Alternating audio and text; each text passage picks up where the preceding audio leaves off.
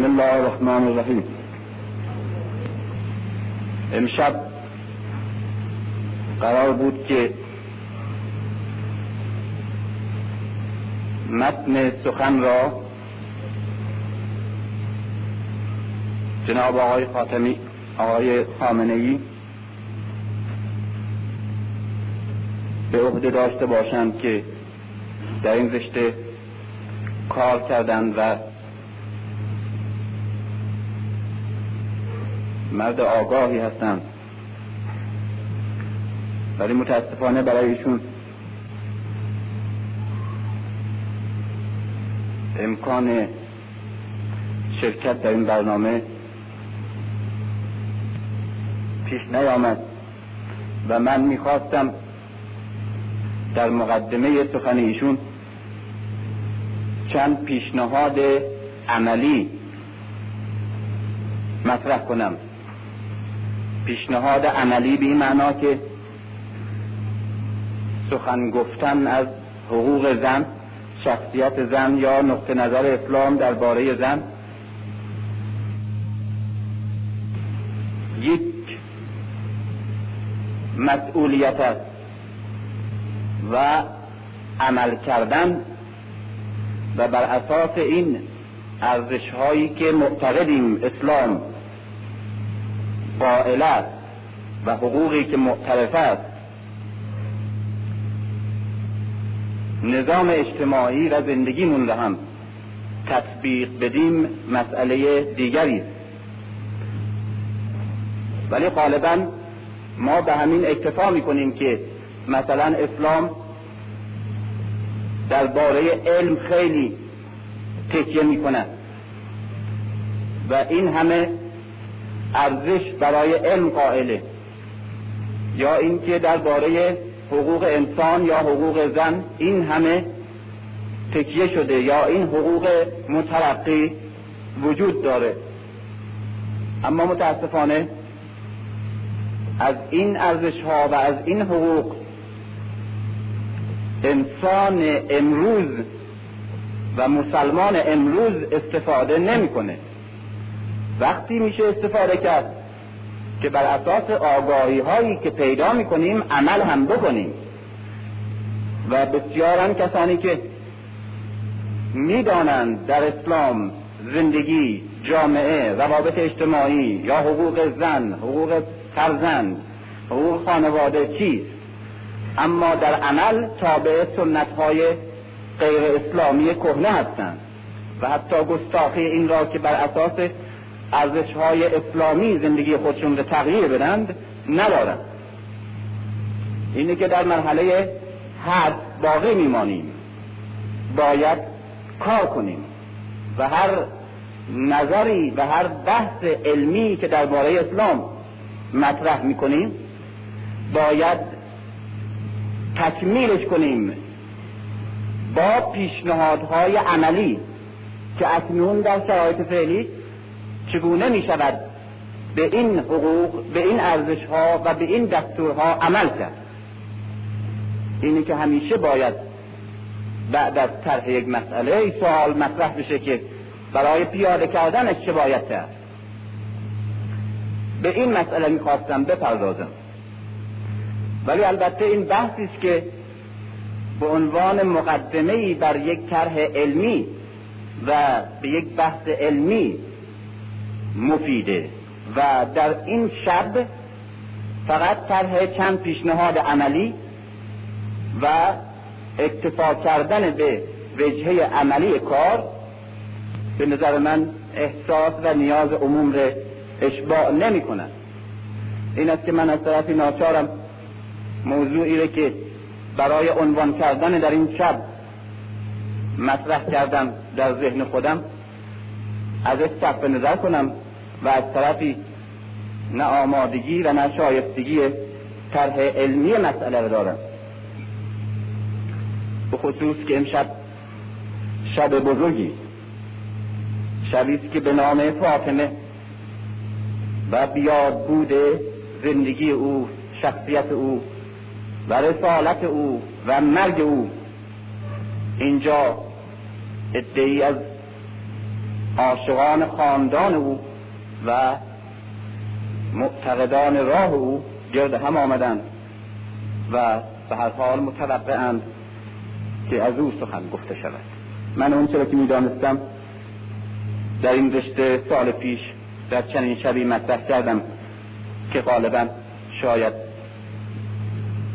شنیده باشیم و بعد هم اضافاتی کردم و یک شرح حال تحلیلی درباره زندگی حضرت فاطمه و نقش اجتماعی او نوشتم که به نام فاطمه از طرف ارشاد چاپ شده. اون چیزی که امشب میخواستم به طور کلی عرض کنم نه یک بحث دقیق فنی علمی و نه هم یک طرح پیشنهادی عملی، بلکه طرح کلی مسائلی است که امروز در زندگی ما مطرحه، از اون نوع که در مقدمه کتاب فاطمه است عنوان کردم. مسئله حقوق زن، نقش زن در طول تاریخ یک مسئله در عین حال علمی و فکری بوده. مذاهب مختلف، فلسفه های مختلف، نظام های اجتماعی مختلف جبهه‌گیری مختلفی در این باره داشتند. امروز به خصوص از قرن 18م، 19م، 20م و بالاخص بعد از جنگ بین الملل دوم مسئله خاص حقوق اجتماعی و ویژگی‌های انسانی زن در مجامع علمی و همچنین در جریانات اجتماعی و سیاسی جهان به شکل یک حادثه و به شکل یک تکان شدید روحی و به شکل یک بحران انقلابی مطرح شده.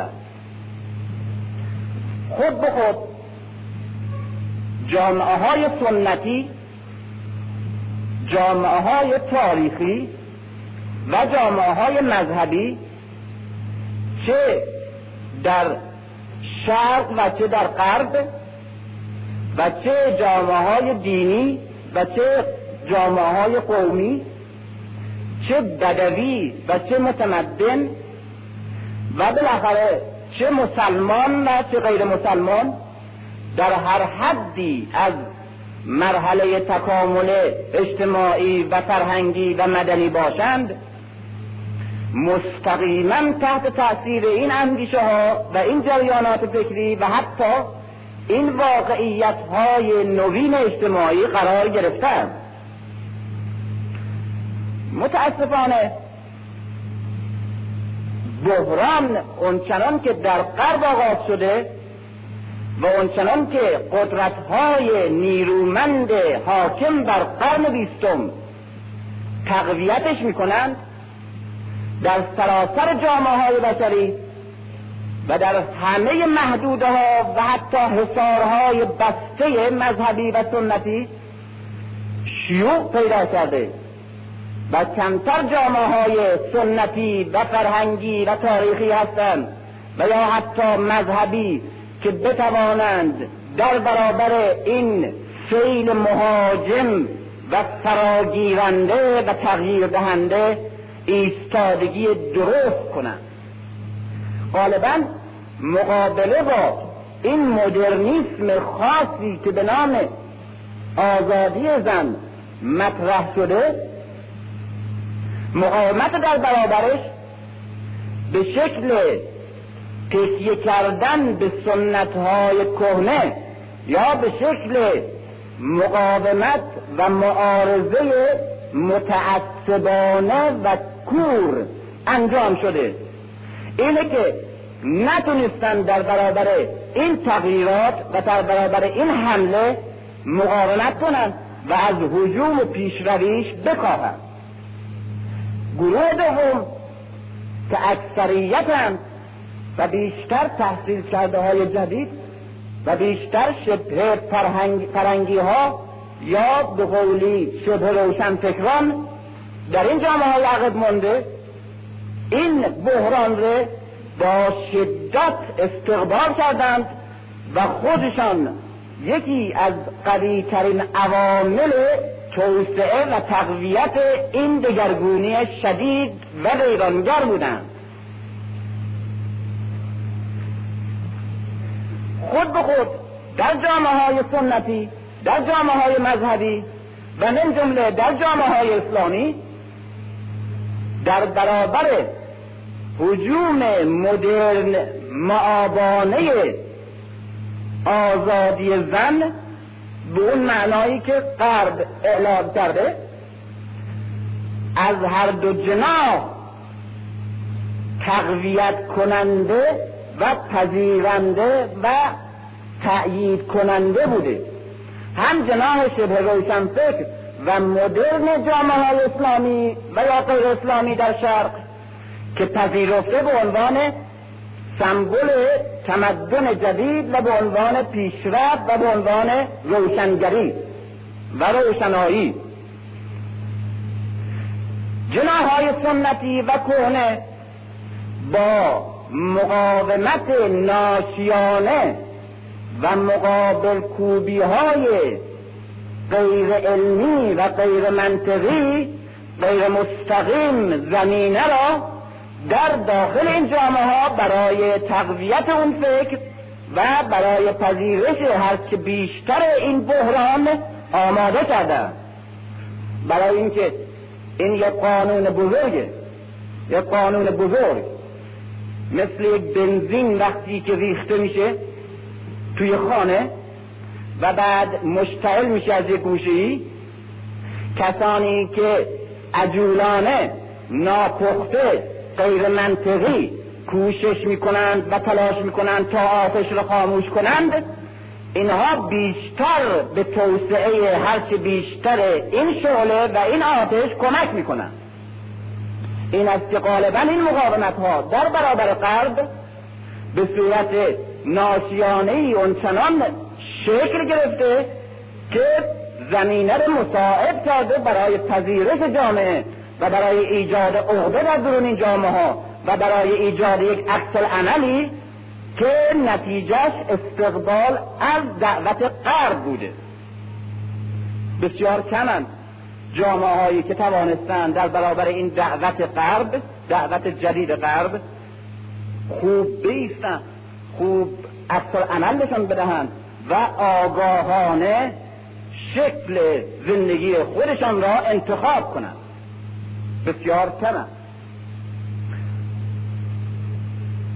یکی از عوامل بزرگی که میتواند جامعه های شرقی را در برابر هجوم فکری و فرهنگی غرب که یکی از وجوهش زندگی زن و وجهه زن مدرنه توانایی مقاومت ببخشد، داشتن فرهنگ غنی، تاریخ پر از زیبایی و تجربه و ارزش و عقیده و همچنین داشتن حقوق انسانی مترقی و بالاخص داشتن چهره‌های بسیار پرشکوه و کامل انسانی در مذهب و در تاریخ اون قومه. و خوشبختانه از این جهت جامعه های اسلامی اگرچه نتوانستند آگاهانه در برابر هجوم استعمار غربی بیستند، ولی از نظر نیرو و امکانات فرهنگی دارای تاریخ و فرهنگ و مذهب بسیار مترقی هستند که میتوانند با تکیه به اون و با احیای اون و با رواج ارزش‌های انسانی موجود در فرهنگشون و در گذشتهشون نسل جدید را توانایی مقاومت در برابر غرب ببخشند. و در این زمینه خاصی که موضوع سخن ما بزرگترین سلاح برای مبارزه با تحمیل ارزش‌های غربی و بزرگترین وسیله برای ایجاد مقاومت آگاهانه در نسل جدید جامعه‌های اسلامی در برابر دعوت غرب، داشتن چهره‌های بسیار ممتاز و شخصیت‌های نمونه متعالی زنده در تاریخ و در مذهب اسلامه که اگر این چهره‌ها دقیقاً شناخته بشن و این چهره‌ها دقیقاً تصویر بشن و این شخصیت‌ها درست عالمانه، آگاهانه، با بینش علمی و نو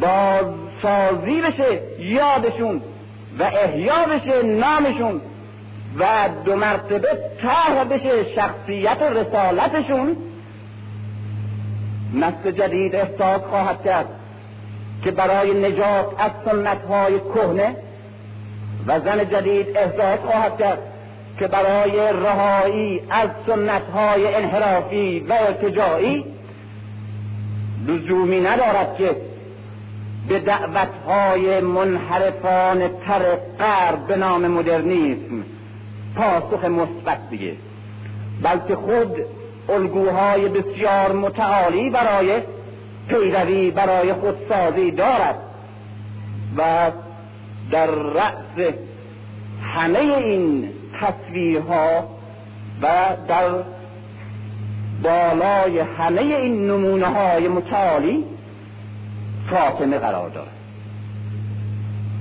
اون چی که مهمه و اون چی که تلاش ما همه موقوف به این هدف است، این است که این مسائل مربوط به زن، مربوط به علم، مربوط به جامعه، مربوط به فرم زندگی، مربوط به روابط طبقاتی، مربوط به بینش علمی، مربوط به جهان بینی، همه در اسلام مطرح هست. کوشش ما این است که امروز برای حل مشکلاتمون و پاسخگویی به سوالات این زمانمون و برای درگیری‌های فکری که اکنون داریم و برای نیازهایی که اکنون حس می‌کنیم چگونه بتوانیم این ارزش‌ها را و این درس‌ها را بفهمیم و نیز چگونه بتوانیم تحقق ببخشیم و ازش بهره بگیریم. این هدف اساسی کار ما. مسئله اساسی چگونه فهمیدن اهل بیت به عنوان به خصوص شیعه که تحیه شدیدتر و روشنتر و مشخصتری نسبت به اهل بیت داره، چون اهل بیت ارزشهاش فقط منحصر به یک قوم خاص نیست، نه تنها منحصر به ما نیست و نه تنها همه مسلمان ها امروز که دوره تبلیغات زهراگین دستگاه های خلافت دیگه نیست، همه روشن فکران کشورهای اسلامی به نمونه های متعالی که از این خانه کوچک که به اندازه همه تاریخ بزرگتر است بیرون آمدن، نه تنها همه معترفند بلکه هر کس به ارزش های مترقی انسانی معترفه، به تابلو بودن، سرنشت بودن و اسوه بونن ابعاد گوناگون و چهره های مختلفی که این بیت را ساختند معترف است. این ارزش ها بالاتر از ارزش های فرقه‌ای و تاریخی و قومی خاصه، ارزش های متعالی و ماوراء تاریخی و ماوراء فرقه‌ای و انسان نمونه‌ای همیشه است. بنابراین هر کس به انسانیت حرمت قائله و هر کس ارزش های انسانی را آگاه است و هر کس تعهد یک روشن فکر انسان در دنیا داره، به ارزش هایی که این خانه خلق کرده در صحنه تاریخ بشری معترف است و متعهد. اما مسئله چگونه فهمیدنه، مسئله این است که وقتی شرح حال مثلا فاطمه را تکرار میکنیم، چگونه از حال او، از کار او و از نقش اجتماعی و فکری و مذهبی او درس بگیریم و بیاموزیم و به عنوان راهنمایی در زندگی خود و گروه خود و جامعه خود ازش بهره گیریم. این مسئله اساسی چگونه فهمیدن. همه تلاش ها باید امروز در مسیر تعهد روشنفکران این جامعه، در مسیر خوب فهمیدن فرهنگ شیعی، مذهب شیعی، خوب فهمیدن تاریخ اسلام و مذهب اسلام قرار بگیره. خوب فهمیدن این کلید نجات همه ما و از جمله خوب فهمیدن فاطمه.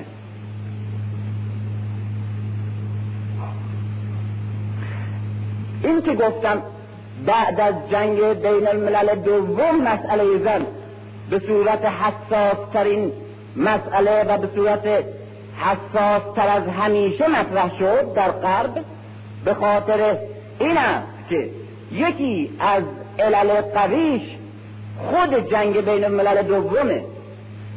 جنگ بین الملل دوم روابط خانوادگی رو متلاشی کرد. این جنگ ارزش‌های سنتی ره، ارزش‌های مذهبی ره و همچنین مراسم و رسوم و اخلاق و معنویت اجتماعی ره در هم ریخت و بعد ویرانگری ناگهانی همه چیز در دوره جنگ که منحنی قساوت، جنایت، تجاوز و قصد و قربانی شدن همه چیز بالا میره ناگهان، از نظر فکری و اخلاقی نیست تأثیر بسیار انحرافی در نسل بعد از جنگ میگذاره که امروز غرب هنوز بعد از اینکه یک ربع قرن از جنگ گذشته آثار شومش رو بر روح و فکر و حتی هنر و فلسفه امروز حس میکنه. پیش از جنگ بین الملل دوم کسانی که آلمان رو دیدن، فرانسه رو دیدن، حتی امریکای دور از جنگ رو دیدن، با اونهایی که بعد از دوره جنگ رفتن احساس میکنن که در این فاصله بیش از چندین قرن گویی گذشته است و ناگهان همه چیز در یک نسل فرو ریخته است و بنابراین یکی از آثار طبیعی انحراف‌های ناشی از جنگ مسئله فرو ریختن ارزش‌های اخلاقی بود که همواره زن حامل آن بود.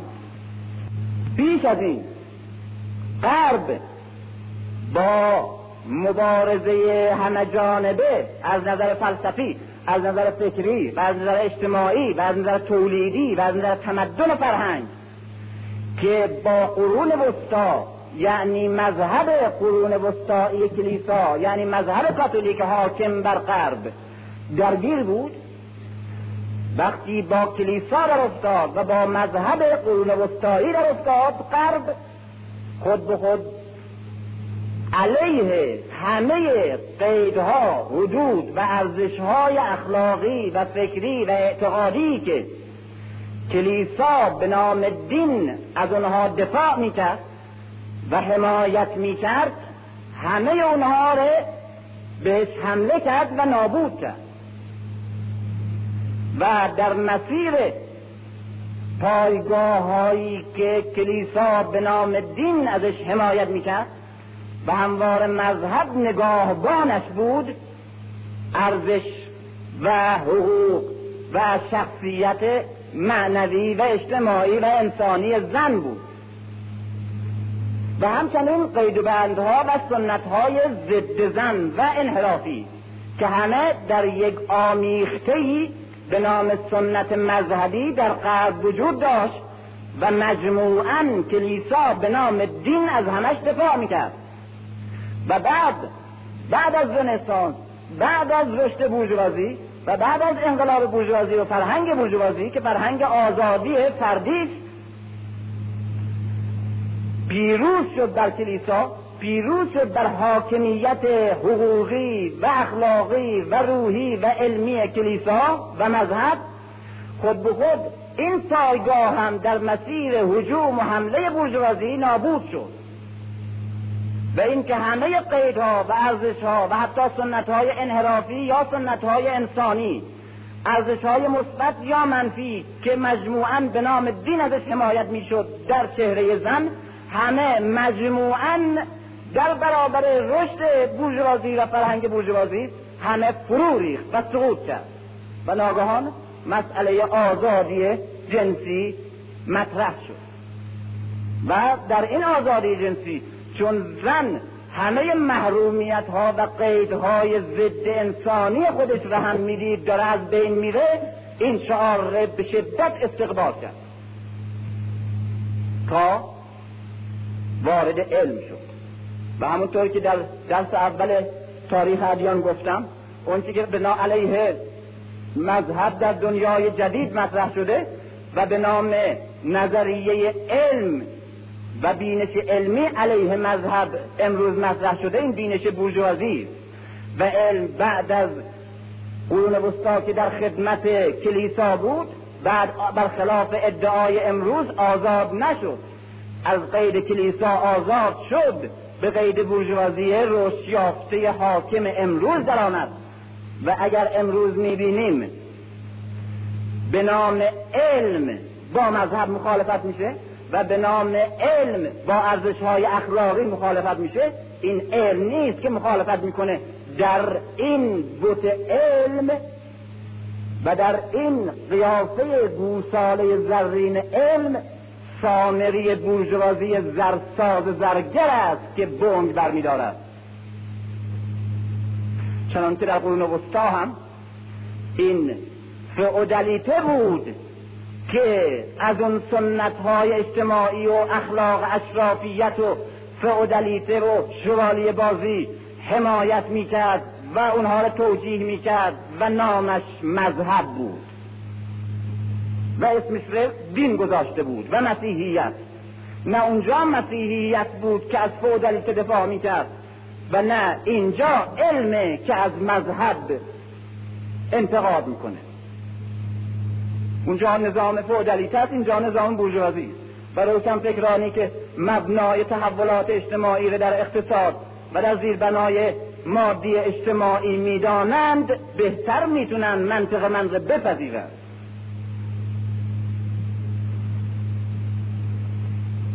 تا فروید آمد، فروید که یکی از همین گوساله‌های بورژوازی که در درون این گوساله علم باز بینش و روحیه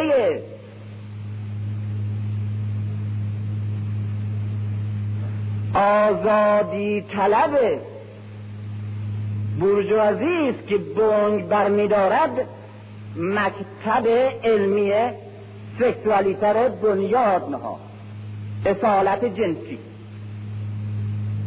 یکی همه ارزش‌های انسان را بورژوازی اصولاً طبقه پسته اساساً، برخلاف فئودالیته که یک نظام ضد انسانیه، اما باز ارزش‌های عیاری را به هر حال و اخلاق نجیب زادگی را به هر حال تقویت می‌کنه، گرچه او اخلاق هم یک اخلاق انحرافی است. اما بورژوازی یک بینش چارپولی داره که همه ارزش‌های متعالی انسانی را حس نمی‌کنه جز پول، و او هم پول چارپولی، طبقه متوسطه، طبقه پسته. اینه که عالمی که در دوره حکومت بورژوازی و رشد روحیه بورژوازی هم می‌اندیشه، تحقیق علمی هم می‌کنه، تو اقتصاد وقتی میره مجموعه ارزش‌های فرهنگی و معنوی و فداکاری‌های انسان، شهادت‌ها، نبوغ‌ها، قهرمانی‌ها، صبرها و مبارزات و نبوغ‌ها و احساسات، عواطف، هنر، ادبیات، هنره میاره روی اقتصاد به معنای لخت و عریان و پست معامله و مصرف. و اون که وارد رشته روانشناسی میشه، رشته انسانشناسی میشه، همه ابعاد و جلوه ها و تجلی های روح اسرارآمیز و عمیق انسان را که مذهب به نام روح خدایی و استعداد ماورایی و خدایی انسان تلقی میکنه، این همه را جلوه های گوناگون عقده های سرکوفته جنسی می نامد و نبوغ را دیوار به دیوار جنون و همه تلاش ها، کوشش ها، عقیده ها، مقاومت ها، پیگیری ها را همه را باز شدن معکوس عقده های سرکوفته جنسی و همه احساس های لطیف انسانی را، همه حتی از نوازش مادر یک کودکش را و از پرستش انسان معبودش را، همه را بر اساس رابطه جنسی توجیه میکنه.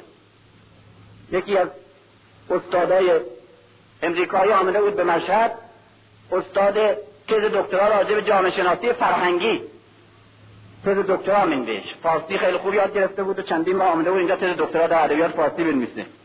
خیلی تحت تاثیر عرفان ایران قرار گرفته بود ولی زیاد به حافظ تکیه میکرد. گفتم مولوی که استاد بزرگتر همه است، چرا به او توجهتو ندارید؟ گفت اون انحراف جنسی داشته. گفتم چه انحرافی، کجا؟ گفت در رابطش با شمس تبریزی.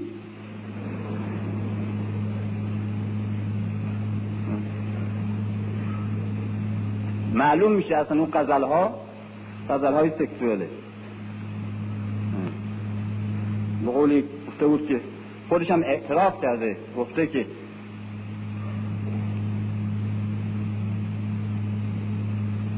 من به هر جمعیتی نالان شدم، جفت بدحالان و خوشحالان شدم.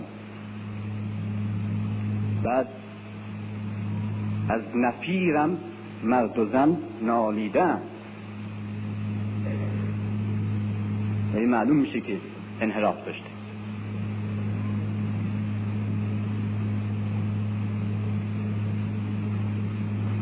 داستان نی و خود نیره که مثال میزد به عنوان همونجور توجیه میکرد که اون داستان اثار در تعبیر خواب فروید توجیه میکنه. اونهایی که واردم میدونن یعنی چی. فروید در بورژوازی جدید که علی رغم همه اخلاقها، همه ارزشهای انسانی و همه جلوه های متعالی روح بشری علیه همه بسیج شد و اسمش رو گذاشت واقعیت گرایی، رئالیسم. و این رئالیسم رو هم از قول بورژوازی نقل نمیکنه، از قول فیلسوف و عالم و روانشناس و انسانشناس نقل میکنه. همه اینها ابزار دسته همون طبقه هستن. همه اینها رو در حد یک حیوان جنسی یا حیوان اقتصادی خلاصه کرد و این است که بورژوازی که همه رو نفی کرد، خودش در جای همه مذهب‌ها، در جای همه مکتب‌ها، همه فرهنگ‌ها و همه ارزش‌های انسانی خودش یک مذهب ساخت، خودش یک مکتب ساخت، خودش یک معبد ساخت و خودش یک پیامبر برای انسان‌های مفلوک این قرن که همه باید قربانی او باشند ساخت. و این پیغمبر بورژوازی فروید اسمش بود و مذهبش جنسیت و معبدش فرویدیسمه و نخستین قربانی که در کنار این معبد ذبح شد ارزش‌های انسانی زن بود. اینه که ما چون در شرق هستیم همه از استعمار سخن میگیم، استعمار غربی. این احتیاج به توضیح داره. استعمار غربی به این معنا نیست که غرب شرق را استثمار میکنه یا استعمار میکنه.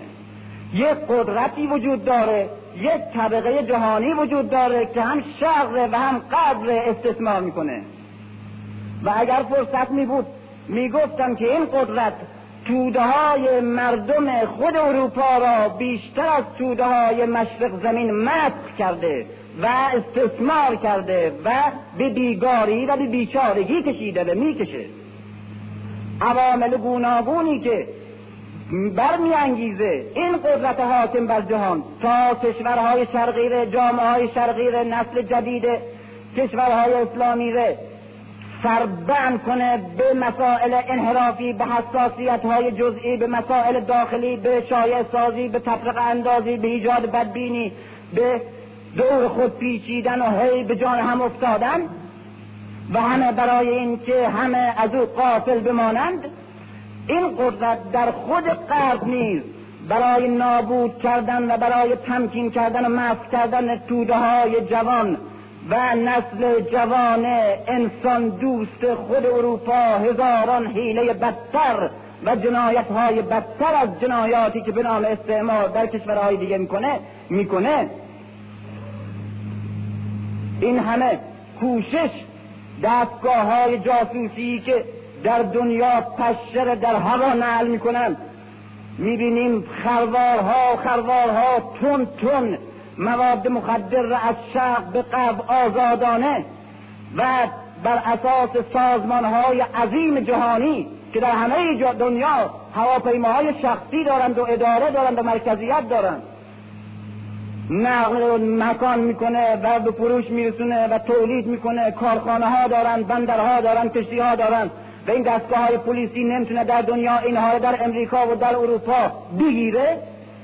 به خاطر این است که اینها کالاهایی تا نسل انسان دوست روشن و جوان خود اروپا نفهمه که چه قدرتی بر سرنوشت انسان امروز حاکمه. اون قدرت هم غرب استثمار میکنه و هم شرق. انتها در رابطه با شرق ما کلی میگیم رابطه غرب و شرق. بلا هم شرق و هم غرب هر دو انسان قربانی این قدرت ضد انسانی حاکمه. و اینه که یکی از بزرگترین ماده‌هایی که ساخته از نظر فکری و از نظر اجتماعی و از نظر اقتصادی و از نظر اخلاقی و از نظر اینکه روح اجتماعی امروز انسان باشه تا جانشین همه روح‌های دیگه بشه، جانشین همه ارزش‌های دیگه بشه، جانشین همه برخورداری‌های دیگه و آزادی‌های دیگه بشه، این عبارت است از جنسیت فرویدی. اینه که ناگهان می‌بینین در اروپا همه فیلم‌ها که خودش فیلم ها یکی از بهترین نمونه های وابستگی هنر به سرمایه داری غربیه، برای اینکه تنها هنری است که نمیتونه بدون سرمایه زندگی کنه غیر از نقاشیه. یک نقاش لات بدون یک شای پول میتونه آثار بزرگ نقاشی رو خلق کنه، اما فیلم ساز باید در اختیار سرمایه های چند میلیون دلاری و چند میلیارد دلاری باشه. خود به خود این هنر در خدمت سرمایه است و اونجا بهتر میشه مطالعه کرد که این قدرت حاکم بر جهان چه بلاهایی به سر انسان از طریق هنر میاره. ناگهان میبینیم به خصوص بعد از جنگ بین الملل دوم دو عنصر فقط و فقط مایه اساسی هنر جهان میشه، یکی خشونت و یکی جنسیت، و این دو هر دو ارمغان جنگه. به خاطر اینه که تصادفی چند تا کارگردان یا چند تا پیس نویس به این مسئله پی نبردن.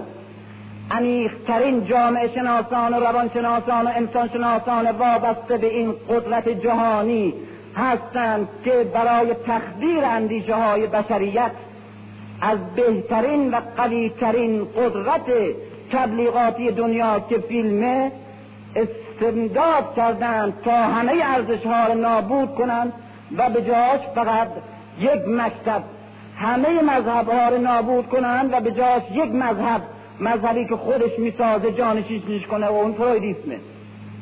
و بعد هم این شبه علمای دست سوم و چهارم کشورهای دست سوم و چهارم که به نام روشنفکری و علم امروز و روانشناسی امروز امثال اینها خیال میکنن که واقعاً فرویدیسم علم امروزه و واقعاً کشفیات علوم جدید تحقیقات فروید رو کشف کرده و ثبت کرده و اثبات کرده. اینا در این کشورهای عقب مونده رایگان مزدور بی مزد این قدرت میشن و به نام علم در توی روشنفکران، توی نسل جدید ملت‌های خودشون بلندگوهای مفت و مجانی این دستگاه عظیم میشن.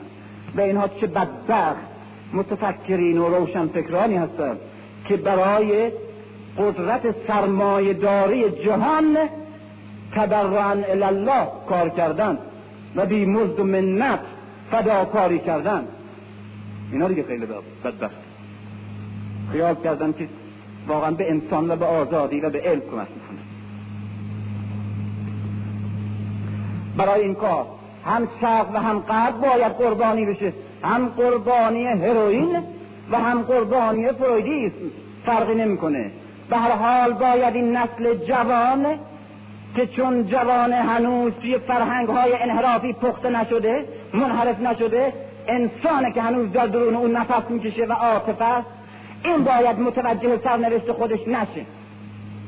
برای اینکه متوجه نشه هر گونه وسیله‌ای، هر گونه تخدیری موجهه، چه به صورت علم باشه، چه به صورت هنر باشه، چه به صورت ورزش باشه، چه به صورت ادبیات باشه، چه به صورت سنت باشه، چه به صورت تاریخ باشه، چه به صورت مذهب باشه، به هر شکلی که سرش بند شد و در صحنه غایب بود و متوجه قضیه نشد کافی. و بهترین راهش تخدیر علمی و فکری و نیرومندتر از همه که زمینه مساعد در جامعه داره، به خصوص متوجه نسل جوان فرویدیسم. هم منطق علمی داره، هم مدرنه و هم زمینه پذیرش داره و هم بزرگترین خطر که نسل جوانه، بزرگترین قربانی این مکتبه اینه که باید همه سرمایه گذاری ها فکری، انسانی، هنری و اجتماعی و سیاسی و مالی برای تقویت این مکتب بشه و میبینیم با چه سرعت توسعه پیدا میکنه و با چه سرعت.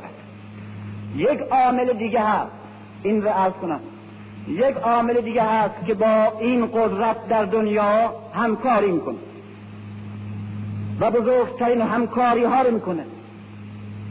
در دوره‌ای که فرویدیسم نسل جوان ره و بالاخص زن ره مخاطب قرار داده برای آزاد شدن به قول او و برای رها شدن و برای معتقد شدن به اصالت جنسیت، در موقعی که این دعوت میکنه یک نفر دیگه هست که همراه او و همگام او زمینه را برای پذیرش دعوت او فراهم میکنه بیش از همکاران خود او، و اون گروهی است که ناشیانه با این دعوت مبارزه میکنند و گروهی است که بر اساس تکیه به سنت های ارتجاعی و انحرافی و غیر فکری و غیر انسانی و با تعصب های منحط میخواند حفظ کنن خودشون ره، عقده ایجاد میکنن. به چه صورت اینا همکاری میکنن با این دعوت کننده شوم؟ به صورت رندن و بدبین کردن و عقده ایجاد کردن در این نسل جوان و به خصوص در این زن که اکنون قربانی این صیاد بزرگ جهانی شده. او وقتی که دعوت میکنه از بیرون خانه، کسی که با این همکاری میکنه دشمن اونه به ظاهر که با تحمیل و با قید ایجاد کردن و با محرومیت این زن از همه حقوق انسانی و مذهبیش راه برای فرار ای از این خانه و پناه بردن به دعوت او و به دامن او آماده میکنه. این بزرگترین همکارشه در دنیا و آمار نشون داده که این دعوت شوم فرویدیسم در کشورهای سنتی و جامعه‌های سنتی که بیش از همه در اونجا زن محروم بوده، بیش از همه جا موفق شده. راه برای مبارزه با این بیماری، این خطر جهانی، راه تکیه کردن به تعصب‌های کهنه نیست. حفظ و حصار بندی‌های سنتی به دور حقوق انسانی زن نیست، بلکه یک راه فقط داره، با اون اعطاء حقوق انسانی و اسلامی زن به زنه. این تنها راهش.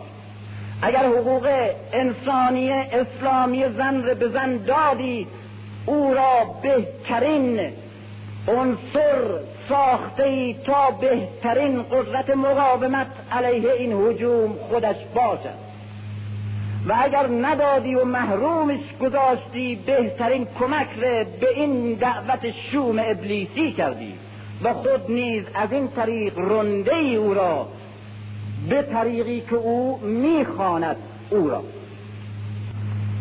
یک بحث اساسی و مهم که معمولا در ذهن ما همه مخلوطه، تفکیک دو تا مسئله دور از همه، تفکیک سنت از مذهب. این دوتا در طول تاریخ با هم مخلوط میشن، قاطی میشن و مجموعه از عقاید، سلیقه ها، رفتار و احساسات و روابط اجتماعی و حقوقی را میسازند که مجموعاً برای یک جامعه مقدس شمرده میشه. سنت و مذهب هر دو با هم، حقوق اسلامی، ارزش‌های اسلامی، دستورهای اسلامی، قوانین اسلامی در هر موردی، اقتصاد، اجتماع، زن، مرد، خانواده، همه چی، حتی نظام اجتماعی. این ارزش‌ها، این ماده‌ها با ماده‌های سنتی که در داخل جامعه بومی ساخته میشه، در طول تاریخ ساخته میشه و تولید داخلی جامعه است، به اسلام مربوط نیست. سنت بومیه، سنت قومیه، سنت کهنه تاریخیه. در طول تاریخ این دوتا ماده به هم مخلوط میشه و مجموعاً تعصب حمایت از این آمیخته را در جامعه به وجود میاره. روشن فکر که با ماده های انحرافی سنتی مواجهه و میخواد خودش از اون نجات بده و میخواد باش مبارزه کنه، با مجموعه آمیزه سنت مذهب مبارزه میکنه و خودش از هر دو نجات میده.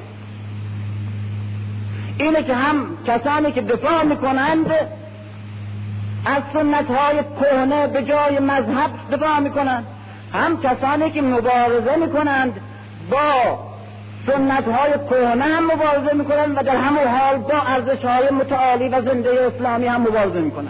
نمیتونن طرفین، نه روشن فکر مترقی مدرن نه هم قدیمی مذهبی سنتگرا، هیچ کدام نمیتونن مذهب را از سنت تفکیک کنن. چرا میگم باید تفکیک کرد؟ به خاطری که ما مسلمان هستیم و این اصل معتقدیم که حقوق اسلامی، قوانین اسلامی، چون قوانین منبعث از فطرته، چون همون قوانینی است که ساخت دست و اراده خالق قوانین طبیعته، قوانین طبیعت کهنه نمیشه. بنابراین قوانینی که بر اساس این ناموس کلی خلقت پی ریخته شده باشه کهنه شدنی نیست. بنابراین این ارزش ها کهنه نمیشه. اما سنت های اجتماعی زایده نظام تولید، نظام مصرف، نظام فرهنگی، نظام اجتماعی، این نظام وقتی دورش تغییر میکنه، تحول پیدا میکنه، عوض میشه، کهنه میشه، عبث میشه، منحط میشه، منفی میشه، مانع ترقی و رشد میشه و حالت ارتجاعی میگیره. اون وقت مذهب که یک پدیده زنده و جاویده و امروز به کار میاد، چون در قالب منحط و جامد و کهنه شده سنت قرار گرفته، هم نمیتونه نقش مؤثر در زندگی معتقدان و پیروانش بازی کنه و هم نمیتونه از خطر هجوم و حرکت زمان مسئول بمانه و خودش رو در هر قرنی و هر نسلی زنده و حاضر و مؤثر نشان بده. روشن فکر آگاه، یک سنت شناس، تاریخ شناس، اسلام شناس و زمان شناسی است که بزرگترین رسالت فرهنگیش اینه که اسلام را به عنوان یک محتوای همیشه زنده از توی قالب‌های سنتی که کهنه شده و مال اسلام نبوده، مال زندگی اجتماعی و بومی یک ملتی قوم بوده، خارج کنه، دور کنه.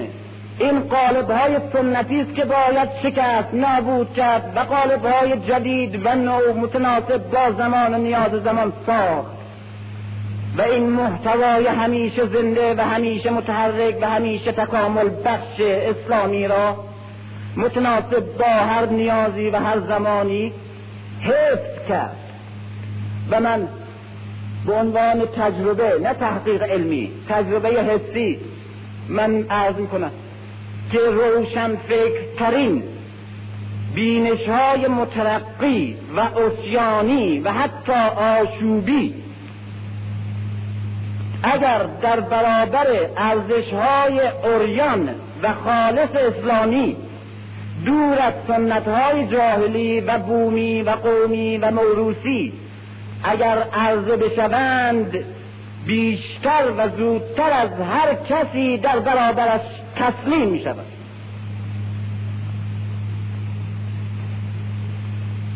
چهره فاطمه چهره است که اگر درست ترسیم بشه، اگر اونچنان که واقعا بوده، اونچنان که می اندیشیده، سخن می گفته، زندگی می کرده، اونچنان که در مسجد نقشی داشته، در شهر نقشی داشته، در خانه نقش دیگه‌ای داره، در زمان نقش دیگه‌ای داره، در مبارزه اجتماعی نقش دیگه‌ای داره، در اسلام نقش دیگه‌ای داره، در تربیت فرزند نیز نقش دیگه‌ای معجزه‌آسا داره. اونچنان که بوده در همه ابعاد بزرگ ماورایش تصویر بشه و معرفی بشه برای این نسل، نه تنها مسلمان بلکه هر انسان دوستی که وفادار به ارزش‌های انسانی و معتقد به آزادی حقیقی انسان و زن، معتقد میشه که این به عنوان بزرگترین تصویر و بزرگترین اسوه و الگو برای پیروی امروز وجود دارد.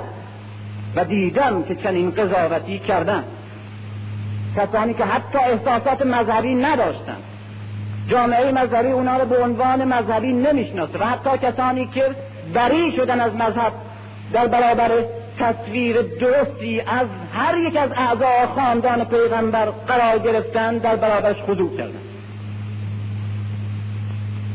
و این نشان میده که زنده اسلام، وقتی میگیم زنده است، هم به عنوان مجموعه از افکار و عقاید زنده است، هم به عنوان قوانین و اصول اجتماعی زنده است، و هم جهتش و هم آدمهای مستورهی و نمونهی و مثالی که ساخته و نشان داده زنده است. کدام جامعه بشری در هر شکل تولیدی، در هر نظام اجتماعی، در هر محله فرهنگی که تصویر زیبای حسین رو ببینه و به عنوان جاویدترین انسانی که همیشه لیاقت ایره داره، که انسان همیشه دنبالش بره و ستایش کنه و پیرویش کنه، نشناسه؟ و کدام زنیه در هر مرحله‌ای و تیپی و در هر نظام اجتماعی و در هر نوع عقیده خاص فرقه‌ای یا مکتبی یا اجتماعی که به ارزش‌های جاوید زن و به ارزش‌های متعالی زن به صورت ایدئال معتقده، زینب در کربلا، در دربار یزید، توی کاروان، توی اسارت، در اون دوره سخت بعد از شهادت همکس ببینه و او رو به عنوان مظهری از رهبری اجتماعی و انسانی و مترقی زن همیشه قبول نکنه.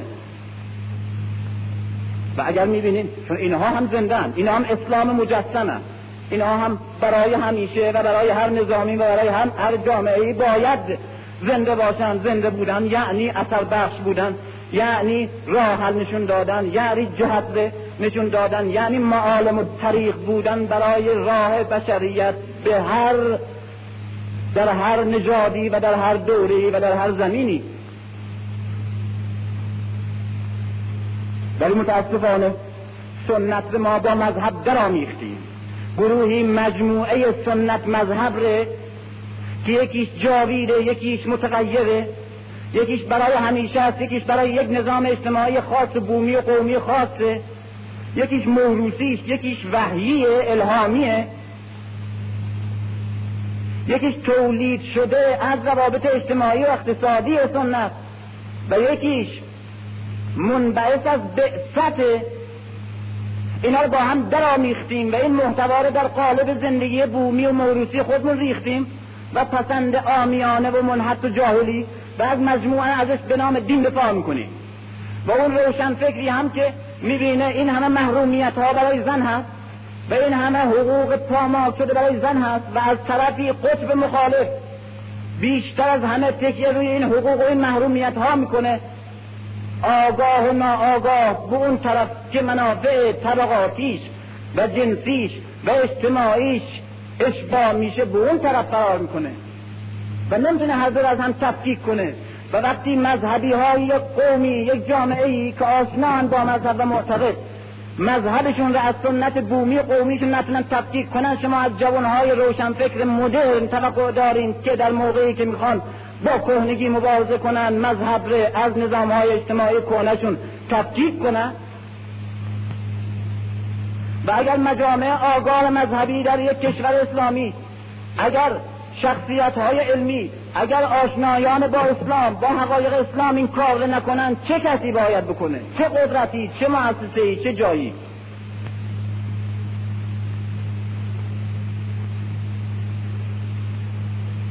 یکی از معلم من میگفت که وقتی اول شناسنامه آمده بود این چجور مسائل به هم قاطی شده. این خود معلم که من این حرف میزد خودش یک کسی بود که علوم قدیمه داشت، علوم مذهبی معمولی داشت، بعد حالا هم تازه متجدد شده بود تازگی. اون وقت این مسئله رو مطرح میکرد، این نمیتونست تفکیک کنه که این بحث مربوط به سنت اجتماعیه، مربوط به اسلام نیست. همین حرف رو مطرح میکرد به اسم اسلام میکوبید. یه آدم دانشمند آگاه استادم بود، میگفت که اون موقع که شناسنامه آمده بود، مأمور شناسنامه آمد برای اولین بار آمد که شناسنامه میخوام براتون بگیرم. گفت خب بگیر. او اسم چیه؟ گفتیم فلان. گفت اسم فامیل. گفت فامیل چیه؟ اونم برای فامیل هم باید داشته باشه. بالاخره دست پا کردیم که کمک خودش یک فامیل درست کرد. بعد گفت که خب اسم مادرتون. یک مسئله اوقات من تفش. همت که نامحرم تو به اسم مادر من چیکار داشت؟ من اوقات متأسفانه گفتم که نمیگم. وقتی مجبوری نمیشه بی شناسنامه کسی باشه، اصلا وجودش به رسمیت شناخته نمیشه. گفتم نمیگم به شناخته نشه، به درک شناخته نشه. من بیان کار کنم که وجودش میخوام به رسمیت شناخته، اصلا نمیخوام که مادرم وجودش به رسمیت شناخته بشه. من برای همون نمیخوام اصلا اسمش داده بشه به تو. خلاصه زیاد شناخته اونا گفتم که امت الله. و نفهمید یعنی چه؟ امت الله یعنی کنیز خدا. در همه صادقه بید و همه اسمش گذاشت امتالله. و الان اسم مادر من مثلا رقیه بوده، الان تو شناسنامه‌اش امتالله هست. بعد این معرفی میکرد، مطرح میکرد با مسخره و با خنده. بعد نتیجه که میگرفت که حالا الحمدلله ببینی شما خانم ها و آقایون چجور اینجا کنار هم نشستین، دو دانشگاه تحصیل میکنین، همه آزادی دارین، رفقاتون، رفیق پسرتون اسم خودتون میبرید اشکال نداره، ما اسم شما رو میدونیم تازه غایب میکنیم اشکال نداره. اما اون موقع اینجوری بود. شناسنامه اسم مادر من در سن 80 سالگی میخواست از بر بنویسه، اوقات من تخم شد. این حالا اینو به عنوان یک ضربه‌ای به اسلام که کهنه و حافظ کهنگی و دفاع از این تجدد معابی و این حقوقی که تازه داده شده بزن به این شکل تعبیر میکن. بعد همین مسئله با پدرم صحبت کردن.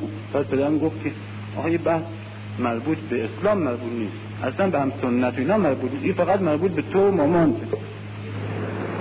این همه دیگه ماها شناسنامه گرفتیم کی اسم مامانمون امتالله، هر کسی اسم خودش داره. به هر حال این امتالله، این تعصب از نبردن اسم، اینه که الان اسم دختر میخواد ببره به اسم برادر میبره، همشیره مثلا حسن آقا آمده همشیره. این سنته، این سنت ایرونیه، به اسلام ربط نداره. دلیلی که تو اسلام ما خانواده پیغمبر داشتیم، خانواده ائمه داشتیم، 250 سال خانواده امام داشتیم ما در طول تاریخ، خانواده پیغمبر، اینا تمام روابطش مشخصه. هیچ وقت تو خانواده علی ندیده، شنیده نشده، روایت نشده که مثلا حضرت علی بگه که به حضرت زینب بگه همشیره امام حسین مثلا. هیچ وقت هم چیزی نگفته شد، هیچ وقت. این سنت اجتماعی ایرونی. تو که مخالفت میکنی باید تفکیک کنی سنت را از حقوق اجتماعی، از حقوق انسانی اسلام باید تفکیک کنی. اگر از اسلام سخن میگی، از آقات و مامانت و ننت و فیاک محل و امثال اینا نباید اسم ببری، اینا مربوط به سنته، اینا که ملاک حکم مذهبی نیست. از خانواده پیغمبر، از تاریخ اسلام، از رفتار اونا باید اسم ببری، از این حقوق باید اسم ببری، از اینا میدون رفتارشون معلومه که چیه، اشخاصشون معلومه کیه، روابطشون معلومه چیه، حقوقش مشخصه. پیغمبر اسلام با اون قدرت و شخصیت، زنها اونقدر در خانه خودش، کسی که چنان جربوزه‌ای داره که تاریخ مرعوب بشه، در داخل چنان نرمخویه که همسرش برایش گستاخه و گستاخی میکنه و آدم مثل عمر بر سرزنش میکنه که این تو این هر اینقدر پر رو کرده، اجازه بده من دختر خودم اقلا برم گردنش به عنوان تنبیه بزنم. این شکل و بعد که نمیتونه تحمل کنه خودش از خانه میره بیرون و یک ماه در یک انبار خانه میکنه. این طرز رفتاره. تو اون وقت رفتار فلان امور توی محلت و توی همسایت توی خانوادت این ملای قرار میدی به عنوانی که او آقا مذهبیه، پس هر رفتاری که میکنه رفتار مذهبه. نه آقا او در این هر که مذهبیه ایرونی هم هست.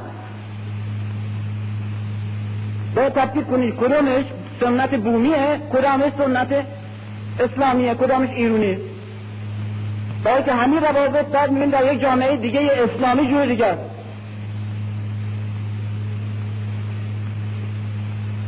در خود اسلام زمان خود پیغمبر رفتار چنان انسانیه که برای ما شگفت‌انگیزه. رفتار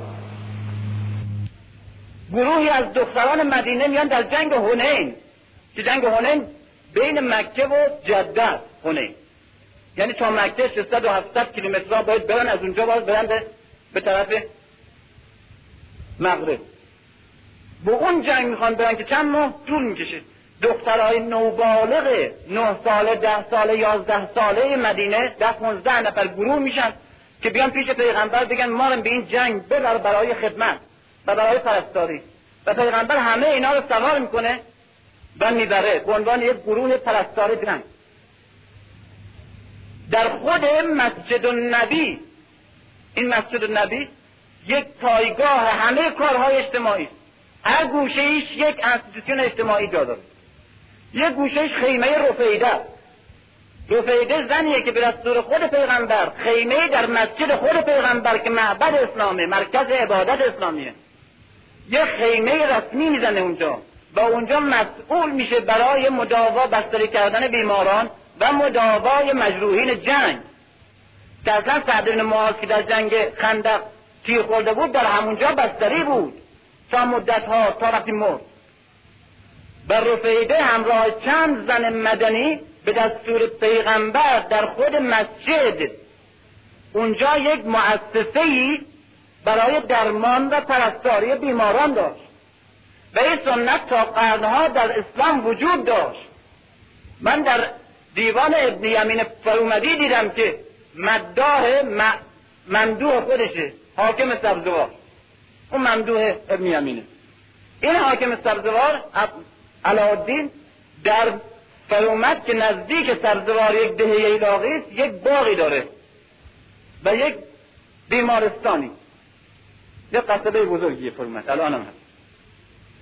بعد ابن یمین در مدحی که از علاءالدین میکنه میگه در فرومد باغ تو مثل بهشته، مثل خلده، مثل نمیدونم فلان و بیمارستانی که اونجا داری. بعد شروع میکنه تعریف بیمارستان و بعد در اون در قصیده مدحیش میگه و دختران دوشیزه را در پرستاری بیماران اونجا که همچون فرشتگانند گماشته‌ای.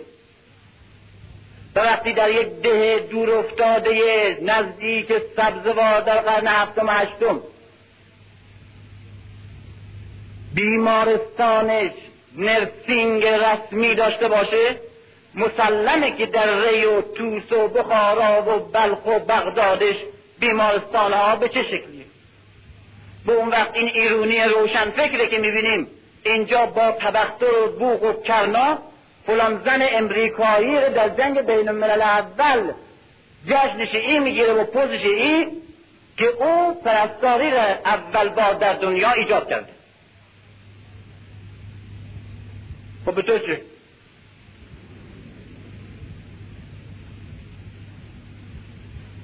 با اون فرد دیگه میبینیم که از نظر بینش اجتماعی سنتیه، با این عمل مخالفت میکنه از بنیاد در هر شکلیش، اسمش دین میگذاره. بس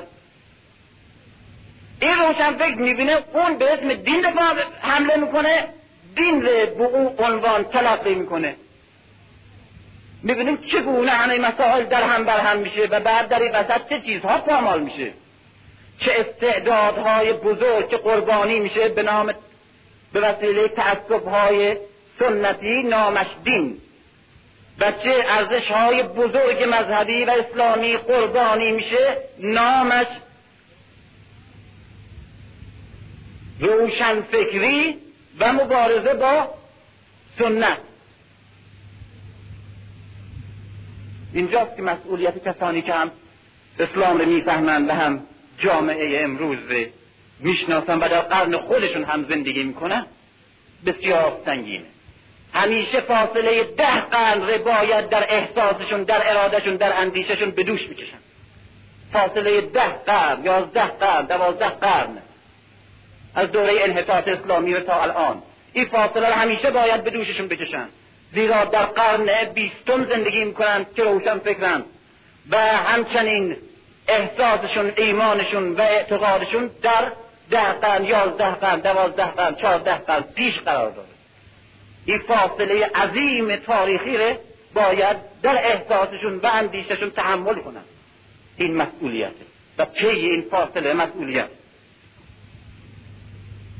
همونطور که گفتم یکی از بزرگترین سرمایه‌های بزرگ برای جامعه اسلامی، برای اینکه بتونه در برابر این دعوت شوم مذهب بدتر از کفر فرویدی و این معبد پلید دیگر به نام علم مقاومت بکنه، داشتن فرهنگ، مذهب و نمونه‌های انسانی، به خصوص در کشورهای شرقی که همونطور که فلسفه این آزادی فرویدیستی در غرب نقش تخدیری جوانها رو بازی میکنه به نفع قدرت‌های استثمار انسان، در شرق هم نقش استعماری رو بازی میکنه برای اقفال ذهنها از قدرت استعمار جهانی و ناآگاه شدن نسبت به سرنوشت.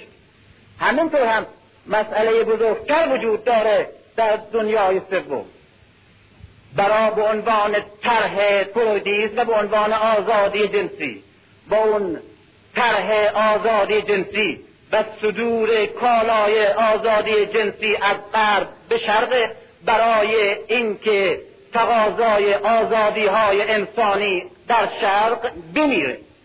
آزادی میخوای اینا، و همچنین به عنوانی که مزد و پاداش مواد خامی که میبرند از شرق غرب داده باشه، مدیون شرقه باید در ازای الماس و نفت و کاوچو و امثال اینها که از شرق میبره چی رو بده به شرق که مدیونش نباشه، که طلبگار نباشه شرق، که غرب حسابدان و حسابگر و درسته، به ازاش آزادی جنسی میده. اینجا آزادی دیگه هم نمیخوایم. آزادی دیگه کی میخواد؟ بیشتر جوان میخواد. در اون موقع وقت آزادی جنسی بهش دادی با همون سر میکنه، و وقتی هم که دیگه بسش سیر شد ازش، بعد دیگه به قدری زندگی و قصد دست و پا گیرش بشه که اصلا به سر عقل بیاد تقاضای حرفار نکنه، منتفیه. برای مقاومت در برابر این دعوت غرب، دعوت شوم، بزرگترین امکاناتی که در اختیار جامعه اسلامی هست علی رغم امکانات دیگری که ندارد، داشتن نمونه‌های متعالی است که بر پیشانی این قرن باید تصویر بشه چهرهشون، تا بتواند نسل امروزی که نه میخواهد در سنت‌های پوشالی و ارتجاعی و ضد اسلامی و ضد انسانی قدیم گرفتار بشه و میخواد نجات پیدا کنه، و هم نمیخواد در برابر قالب‌های تحمیلی استحمار فرهنگی و فرنگی غرب اون قالب‌ها رو بپذیره و در برابر مدرنیسم پلید امروز تسلیم بشه. این زن سوم زنی است که میخواد انتخاب کنه، زنی است که نه چهره موروثی رو میپذیره و نه چهره تحمیلی صادراتی پست‌ترین و پلیدترین دشمنان انسانیت. هر دور آگاهه، هر دور هم میدونه اون که به نام سنت الان تحمیل میشه و در جریانه و به وراثت میرسه، اون مربوط به اسلام نیست، مربوط به سنت‌های دوره پدرسالاری و حتی دوره بردگی. با اون که امروز از غرب میاد نه به نام علم، نه بشریت، نه آزادی، نه انسانیت و نه به نام حرمت زنه، به نام حیله‌های پست قدرت‌های انحرافی و تخدیر کننده بورژوازیه. میخواد در این میانه انتخاب کنه چه چیز را. اون چه تصویر، نه تصویر زن ارتجاعی سنتی، نه تصویر زن مدرن تحمیلی، بلکه تصویر زن مسلمان.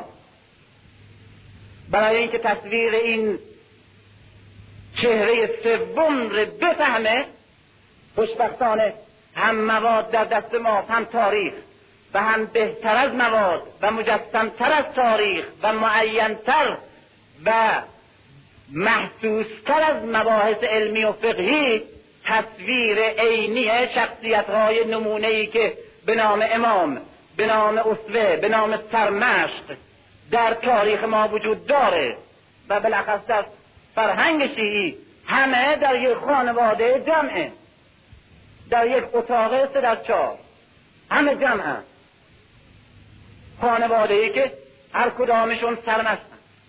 حسن سرمشقه، هر کدامشون سرمشق. حسن بودن در صلح، در صلح. حسین بودن در جهاد و شهادت. زینب بودن در سنگین ترین رسالت اجتماعی عدالت و حق. فاطمه بودن در زن و علی بودن در همه چیز. من اینجا نمیخوام زندگی فاطمه رو به عنوان الگو 2 مرتبه تکرار کنم. اون چیزی که دانستم و به عقلم رسیده نوشتم گفتم، اما اینجا میخوام به عنوان نمونه اشاره کنم که مسئله فقط دانستن باز بیوگرافی و شرح حال تاریخی کافی نیست. باید چگونه فهمیدن، چگونه آموختن و چگونه دست گرفتن از این زندگی را در اینجا مطرح کنم، بهش اشاره کنم. وقتی میگیم فاطمه، پیغمبر اسلام میگه که فاطمه یکی از 4 زن بزرگ جهانه. وقتی که در برابر همه رنجها و پریشانیها و غمهای همه زندگی فاطمه، پیغمبر اسلام بهش تسلی میده که نمیخواهی که بانوی همه زنان جهان باشی؟ اینها تعارف نیست، اینها کمپلیمان نیست که برای دخترش یک مرد بگه. پیغمبر چنین تعریف ها و تجلیل ها نداره. به همین دخترشه که در برابر زید بن اسامه وقتی میاد میگه که فلان زن رو ببخشین یک خطایی کرده، میگه که اگر فاطمه هم در این مورد میبود دستش قطع میکرد. و به خود فاطمه جلو همه مردم میگه فاطمه تو خودت کار کن، من به عنوان پدر تو فردا برای تو هیچ کار نمیتونم بکنم. رابطه ها جدی بوده، مثل ما نیست که همش یک جور سرسی به هم میاریم، خیلی هم ارزون تمومش میکنیم، کم خرج. جدی قضیه، تعارف نیست. و همین پدره که به دخترش میگه که نمیخواهی، باید تحمل کنی، باید صبر کنی و باید سنگینی بار مسئولیت فاطمه بودن به دوش بکشی و این کار سنگینیه. خواهران تو چنین رسالتی ندارن، برای همینه که در خانواده شوهرهاشون همشون خوب و خوش و راحت زندگی میکنن و من هیچ گونه قیدی و سختگیری نسبت بهشون ندارم، سختگیری خارج از قاعده. اونا مثل این زنای دیگه میتونن بر اساس قوانین کلی و بهره‌گیری هایی که هر زن مسلمان داره میتونن زندگی کنن. تو یه طرز استثنایی وقتی که میگه چون بانوی زنانه جهان میتونی باشی، این به معنای این باز نیست که تعارف کرده باشه و هم به معنای این نیست که برای پیروان خودش یک بت ساخته باشه که فقط بپرستنش و یک معبود که ستایشش کنن و یک ممدوح که فقط مدحش بگن و یا یک قربانی که فقط عزاداریش کنن، بلکه به عنوان یک سرمشق که بشناسنش، بیاموزندش و از روی زندگی او درس بگیرن و عمل کنن. این به معنای سیده زنان عالم چگونه میتوان آموخت. در ابعاد گوناگون زندگی فاطمه رو میدونید، لازم نیست من اینجا تکرار کنم. اون چیزی که میخوام تکرار کنم درس آموختن از این شخصیته. وقتی که مسئله فدک مطرح توی زندگی حضرت فاطمه که بهشم تکیه کردم من و گفتم تکیه حضرت فاطمه برای پس گرفتن از فدک فقط کوشش برای باز گرفتن یک مزرعه کوچک نیست، انقدر نباید دعوت فاطمه ره و مبارزه او ره کوچک کرد و تحقیر کرد. برای اینی، برای اینه که مبارزه برای پس گرفتن فدک و اعلام قصد فدک به طور مداوم به عنوان نشان دادن نشانه‌ای و مظهری از قصد و انحراف در رژیم حاکمی است که فاطمه باش مخالفه. این نمونه سیاسیه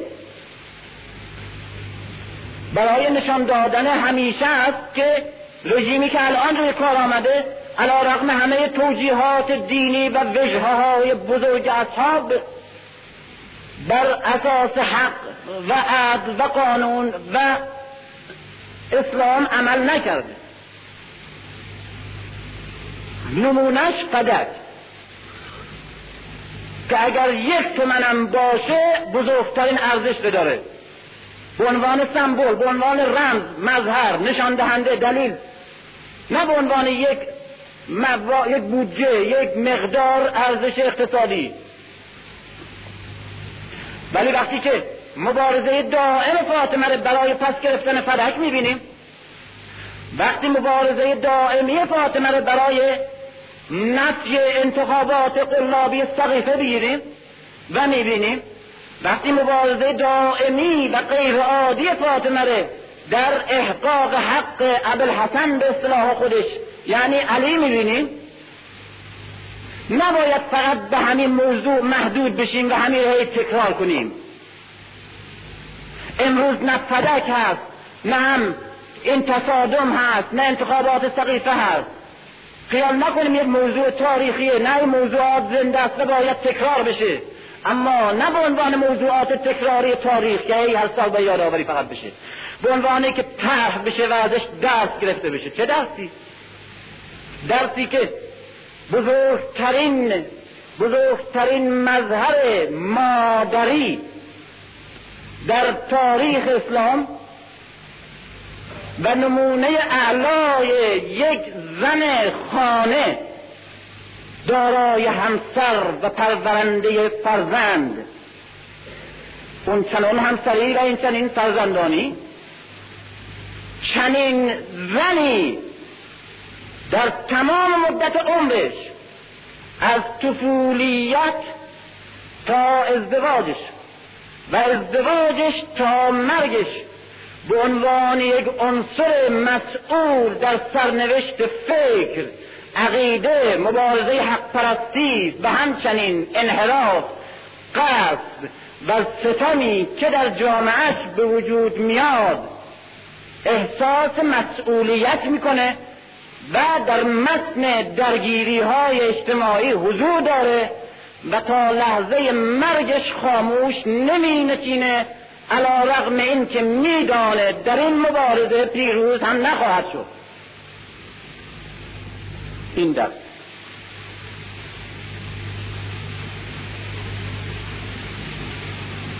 این مسئولیت اجتماعیه. یک دختر 5 ساله تا 10 ساله است در مکه دائما پا به پای پیغمبره، پا به پای پدرش. به عنوان پدر فاطمه این مسئولیتی نداره که در کشمکش‌های تند و حاد اجتماعی و سیاسی و فکری پا به پای او باشه. دختر 7 ساله، 8 ساله، 6 ساله دختر خانه است، اما احساس مسئولیت نسبت به این سرنوشت میکنه و در حالی که نسبت به سنش مسئول نیست. در هر جا که درگیری هست و پیغمبر تنها در برابر دشمن، باز میبینیم طفل کوچک در کنارش هست. در حصار، در دوران سخت زندان، دورانی که آدمهای قهرمان معابی مثل سعد بن ابی وقاص بعد از سالها وقتی از اون دوران یاد میکنه پشتش میلرزه و به عنوان بزرگترین سالهای سختی یاد میکنه. در اون دوران، در اون سختی که بزرگترین بار سختی رو باز به دوش خانواده پیغمبره که مسئول همه اون زندانی هاست. دوران گرسنگی، فشار، تحقیر، سختی، تنهایی، باز فاطمه در این خانه همه جا هست و همه جا با دستهای کوچکش نوازشگر مادر فرتوت و پدر قهرمان و تنهاش و همچنین خواهران بزرگتر از خودش رو دلداری میده و تنها سرچشمه اون و محبت و ایجاد عشق و شور در این خانه بسیار سخت و بسیار دشوار تا هجرت میده و بزرگترین صدمه ها رو در هجرت میبینه و وارد خانه علی میشه. با انتخاب علی یک مسئولیت اجتماعی از خودش نشان میده. انتخاب علی، انتخاب یک شوهری که به درد زندگی برای یک زن بخوره نیست.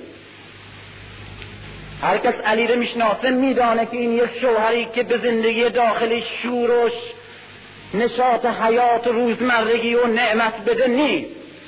از اون سعادت هایی که هر زنی توقع داره که شوهرش حمال اون سعادت باشه از بیرون به درون خانه نیست.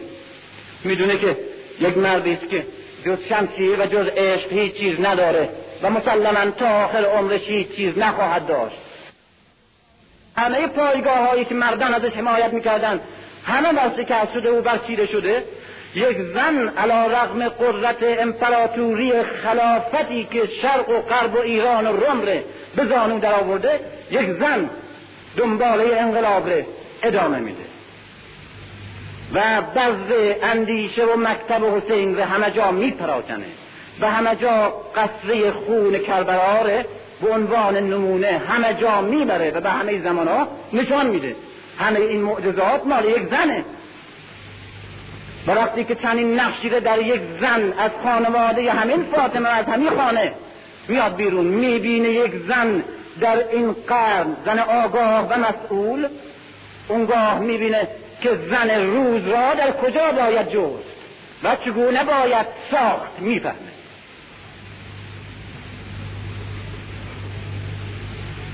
و میفهمه که زن هر روزی را در هر قرنی را از روی این الگو میشود ساخت. اینها ارزش هایی نیست که بر اساس سنت و نظام اجتماعی و تولیدی و فرهنگی دگرگون بشه، کهنه بشه. وقتی اینا از بین خواهد رفت که بشریت در وسطی وجود نداشته باشه.